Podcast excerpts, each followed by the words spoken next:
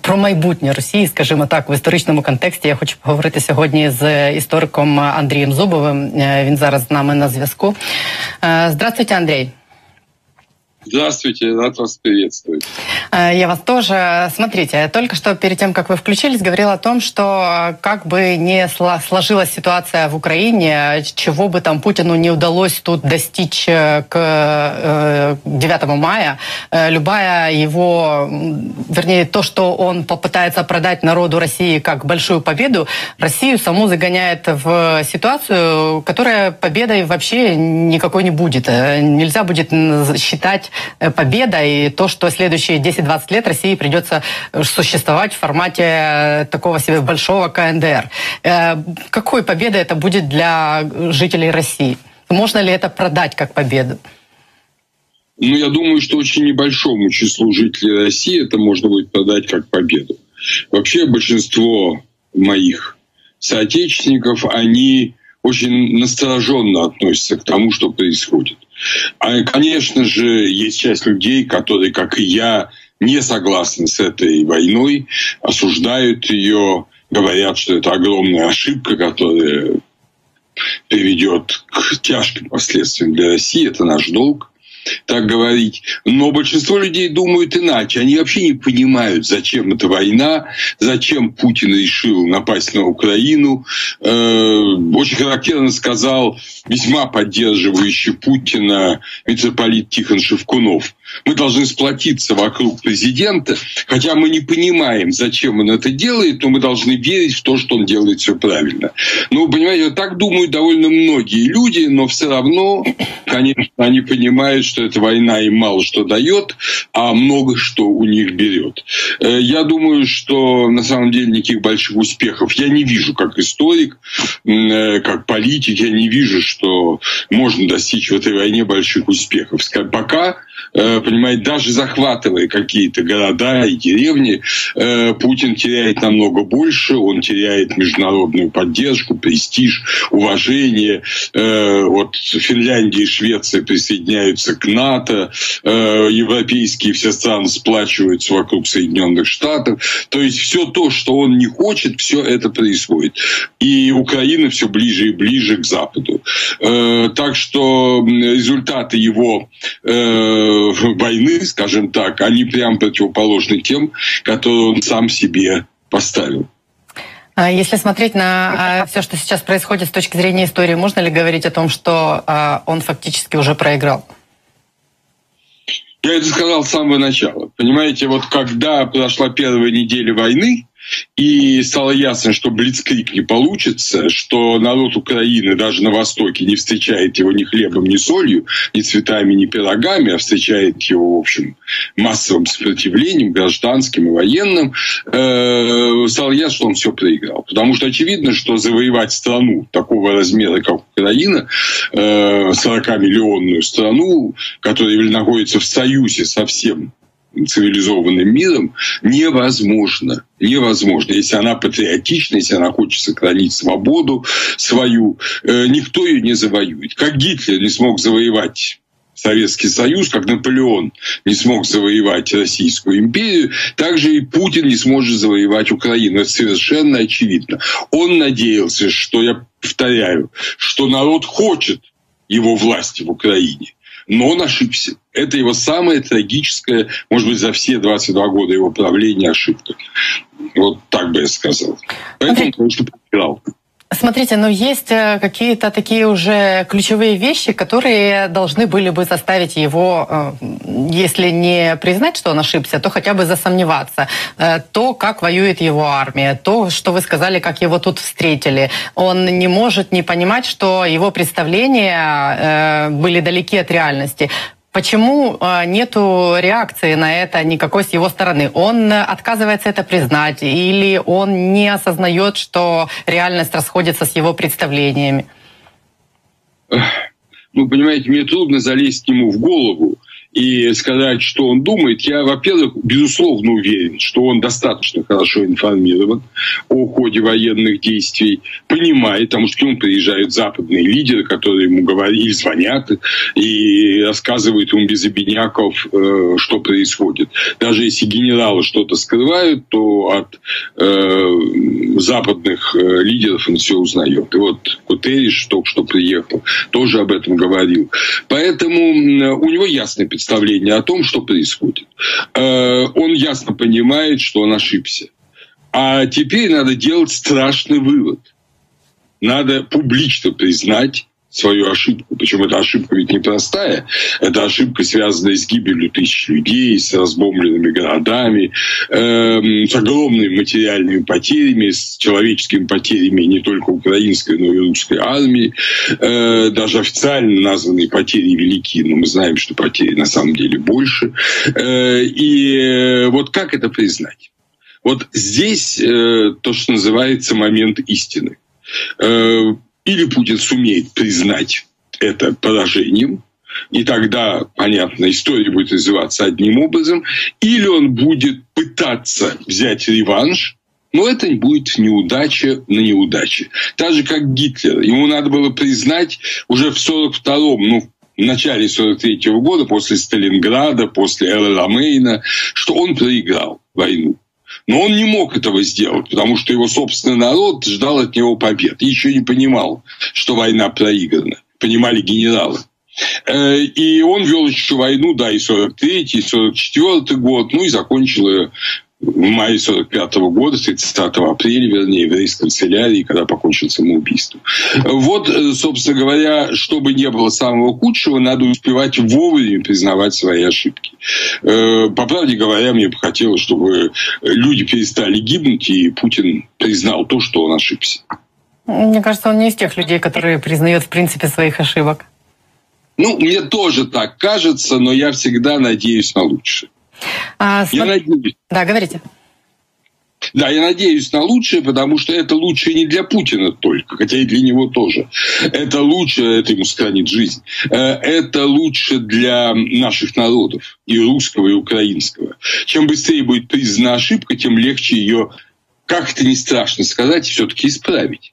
Потому что ее можно начать исправлять буквально с завтрашнего дня, если сегодня прекратятся военные действия. А, я не знаю, мне кажется, уже столько ошибок было совершено, что исправить их будет невозможно, даже если смотреть на это с точки зрения истории. А ну как невозможно, понимаете? Германия исправила свои ошибки перед Россией, перед Польшей, перед Францией, заплатила репарации, э, стала совершенно другой страной, разделалась с нацизмом. И теперь, вы знаете, французский президент и немецкий канцлер вообще ходят под ручку как влюбленные. А было-то совсем все иначе. Э, поэтому, а какие были отношения у Коля, там, скажем, с Горбачевым, э, ну, все русского правителя и у немецкого канцлера. Так что все возможно. Не, не бывает в политике, не бывает невозможных ситуаций. Э, но чем больше человек залезает вот в эту яму, тем тяжелее потом из нее вылезать. Это тоже это очевидная банальная житейская истина. Ну, это точно будет невозможно для живого Путина и при живом Путине после того, как его э, фактически назвали военным преступником. И даже если он сохранит жизнь, он, ему придется э, сесть э, где-то на скамью подсудимых в Гаагу. Ну, не он будет а... исправлять, очевидно, эти ошибки. Ну, скорее всего, скорее всего, ему уже будет не под силу исправить эти ошибки, тем более, что человек, который их сделал, так целеустремленно, вряд ли сможет их исправить даже, э, ну, если угодно, интеллектуально. Поэтому речь идет о других людях. Ну, понимаете, Россия – это не один Путин, Россия – это все мы, и мы действительно хотим как можно быстрее все это прекратить и действительно любой ценой восстановить человеческие, я не говорю там очень хорошие пока, но человеческие отношения с Украиной. Без этого жить невозможно ни нам, ну, по сути говоря, и не вам. Поэтому мы соседи, мы должны жить по-человечески. А, смотрите, когда я слушаю вот эти пленки СБУ, на которых э, жены говорят своим мужьям «иди и насилуй украинок, только мне об этом не говори», когда мамы и папы говорят, э, советуют сыновьям, как лучше что украсть и как э, передать, мне кажется, что тут и сложно будет исправляться самому российскому народу от этого всего. Ну, куда это денется? Никуда оно не денется. Мне кажется, это 70 лет происходила какая-то негативная селекция лекция в СССР, а потом еще, э, ну не 30, а 20 лет при Путине людей э, специально, не знаю, э, проводили политику дебилизации и деградации. Я не знаю, сколько лет нужно, чтобы это исправить, чтобы эти люди перестали так думать. Ну, во-первых, надо помнить, что действительно в СССР проводилась эта страшная политика.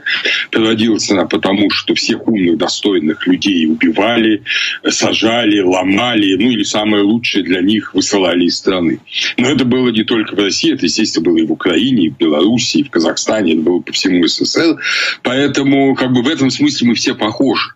И я бы не стал вот так однозначно говорить, что все русские насилуют, убивают и грабят. Даже я знаю немало фактов совершенно другого поведения русских солдат в Украине. Есть такие, а есть другие. И в этом смысле есть надежда. Понимаете, так же, как немцы. Одни, понимаете ли, убивали евреев, а другие укрывали евреев. Было же по-всякому э, в Третьем Рейхе.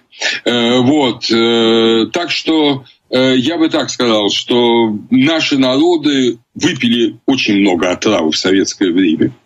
Это ничего там хорошего нет. Это действительно и сблизило, но сблизило в негативе. Э, понимаете, 20 лет путинской власти, они тоже не все были такие. Вначале, я же прожил все эти годы, в начале, в общем-то, была нормальная жизнь и интеграция с Западом, и Путин говорил о вхождении в НАТО, и стремился, был в J7, да, э, вот, все было, все стало ломаться после Мюнхенской речи, ну и особенно, естественно, после э, аннексии Крыма и войны в Донбассе вот, в 2014 году. Поэтому, э, да, наш, наш народ больной, вот, э, но в какой-то степени больны все народы бывшего СССР. И надо исцеляться. И это сложный путь. Э, и этот путь, на самом деле, лучше было бы нам идти как бы ну, близко друг к другу. И так бы надо было и делать, как там Польша шла с Чехией, Эстонией, с Латвией. Но Путин выбрал другой путь. И вот это его огромное, я бы сказал, и преступление, и политическая ошибка, которая его погубила. Он бы мог быть лидером преодоления коммунистического и советского. Но как КГБшный офицер он не смог прыгнуть над своей головой.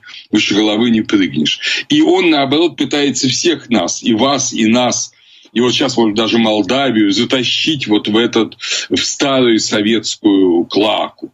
Ну, а это, конечно, вот Патушев говорит какие-то безумные вещи. А это очень-очень плохо. Это, во-первых, невозможно. Этого никогда не будет. Понимаете, даже какие-то старые люди вроде меня или Путина ностальгируют по советскому, это не значит, что это советское придет. Это будет просто уродливое попытка имитации, которая быстро закончится. Вот это, я думаю, и произойдет. Хорошо, что Украина стала лидером в движении к Западу, к Европе. Дай бог ей сил на этом пути. Э, как ни ужасна война, но я думаю, что она еще больше усилила этот процесс и объединила в нем украинцев еще больше, чем это было до 24 февраля. А как вам кажется, куда будет двигаться Россия? А это зависит от исхода войны не просто победа или поражение. Понятно, что Украина не, ну, не проиграет. Это уже, как вы слышали, говорил Байден, это говорил Джонсон. То есть Запад говорит, что мы не позволим Украине проиграть. Мы будем ей помогать, чтобы она выиграла эту войну. Вот, поэтому речь идет о том, как закончится эта война для России. Понимаете, если она закончится вот каким-то перемирием, ну, как война в Корее, да, перемирием Украина, скажем, как Южная Корея, станет нормальной западной страной, быстро развивающейся, ну, как Южная Корея стала, пройдя там, через период диктатуры, но тем не менее. Вот. Э, а Северная Корея вот начнет стагнировать вот в этом, э, ну, таком вот тоталитарном режиме, то тогда для России это будет все очень плохо. Но я думаю, будет очень плохо и для мира. Понимаете, даже Северная Корея, маленькая, по большому счету, страна, она немалую головную боль дает Соединенным Штатам и Японии, э, да и, в общем, всему миру. А Россия с огромным арсеналом ядерного оружия, конечно, будет давать намного большую головную боль. Другой вариант, что Россия сбросит вот этот безумный КГБшный режим и сама, прекратив войну и восстановив по возможности хорошие отношения с Украиной, она двинется в том же направлении к Западу, к прогрессу. Очень многие люди здесь этого хотят, на самом деле, чтобы не говорила наша пропаганда. И тогда, естественно, Россия будет чем-то похожим, ну, скажем, на Западную Германию. И это будет хорошо. И хорошо для Франции, Украины, и хорошо, я думаю, для всего мира. Так что есть пока разные варианты. Посмотрим, какой из них э, в итоге сработает. Я не могу сказать, какой из них более вероятен.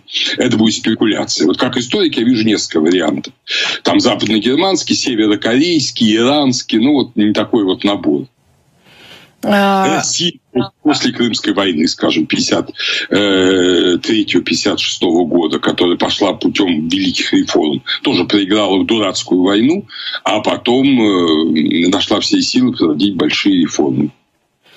Ну вот как раз про Крымскую войну я хотела у вас э, спросить э, напоследок. Э, так как-то складывается, что все конфликты, которые начинала Российская империя в связи с Крымом, заканчивались плачевно для Российской империи. И фактически сейчас война началась тоже с оккупации Крыма.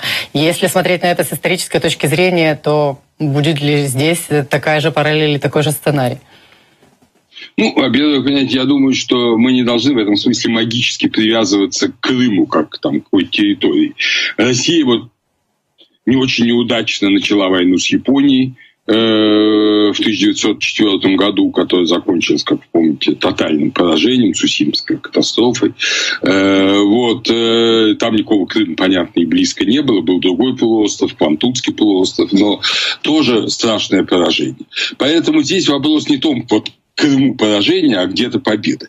Очень простой алгоритм, который, кстати, очень важен для, для Украины сейчас. Когда на Россию нападает захватчик, который хочет ее поработить, тогда Россия побеждает, как она победила Гитлера, как она победила Наполеона. Когда Россия сама начинает агрессивную войну, будь то война, которую мы называем Крымской, на самом деле, конечно, она же началась, как вы помните, с оккупации э, Дунайских княжеств, то есть нынешней Румынии и Молдовы. Э, вот, э, и то есть она началась как агрессивная война.